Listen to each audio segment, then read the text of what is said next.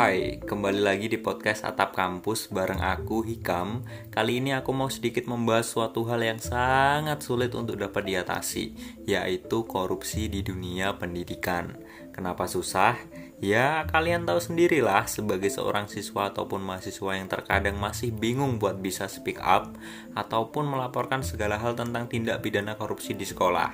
Kita itu layaknya budak yang dibungkam atas nama kehormatan terhadap para tikus yang menyamar sebagai seorang guru dan semisal kita bisa ngebuktiin atau melaporkan seorang guru yang melakukan tindak pidana korupsi, pasti kita akan dicap aneh-aneh, dikira seuzon lah, gak hormat atau takdim sama guru lah, dan lain-lain. Well, kalian pernah ngebayangin gak sih kalau ternyata dunia pendidikan itu adalah sasaran empuk para koruptor karena sangat lemah akan penguatan hukum yang terjadi di dalamnya? Pernah nggak kalian mikir kalau mau sedikit atau banyaknya uang yang dikorupsi oleh para koruptor di dunia pendidikan, ternyata uang tersebut adalah uang yang digunakan untuk meningkatkan kualitas siswanya. Misal uang untuk pembangunan lapangan olahraga, uang untuk event sekolah, bahkan mirisnya ada pula uang bantuan siswa yang dikorupsi. Hmm, ngeri kan ya? Dan sudah kita sadari bahwa kebaikan dan keburukan ada di mana-mana. Pemicu keburukan juga beragam jenisnya, tidak terkecuali dalam institusi yang mengajarkan kebaikan yaitu institusi pendidikan. Jujur aku baru tahu loh kalau korupsi di institusi pendidikan adalah yang tertinggi. Ya karena aku hanya seorang mahasiswa dalam ruang lingkup institusi pendidikan.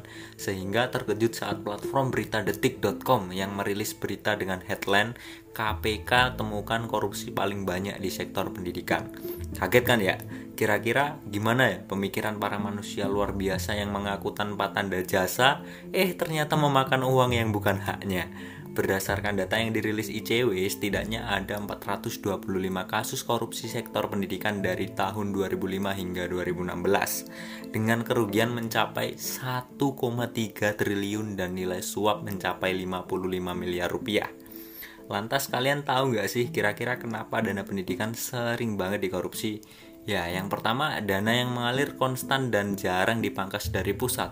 Kemudian yang kedua, korban adalah remaja ingusan yang masih labil, relatif tidak berani untuk inisiasi pertama, dan cenderung menghindari cara berpikir kritis ala hasil banyak sekali para siswa yang malah acuh tak acuh dan membiarkan korupsi di dunia pendidikan berkembang biak. Yang ketiga, berbelitnya prosedur hukum resmi dan korban cenderung tidak tahu kepada siapa dia harus mengadu. Masa iya loh ke kantor polisi buat laporin capsek lo yang korup, mendingan pulang ke rumah terus tidur atau les sana sini daripada berurusan yang gituan. Bener kan? Intinya pengaruhnya sangat besar di kalangan remaja. Makanya kalau satu ke jurang semua ngekor dari belakang kalau nggak ada guru yang mau menimbulkan percikan kebenaran, nggak bakalan terungkap kasus-kasus penggelapan dana di sekolah. Lucu kan ya?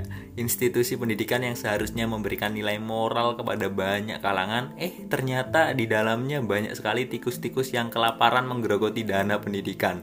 Ya, oleh karena itu aku mau ngajak teman-teman sobat atap kampus buat selalu memiliki kesadaran kebaikan dan selalu bertanggung jawab atas tindakan dan perilaku untuk selalu berbuat baik sebagai seorang siswa maupun mahasiswa untuk menyelamatkan pendidikan negara kita agar bersih dari para koruptor dan menjadikan dunia pendidikan di Indonesia menjadi lebih baik.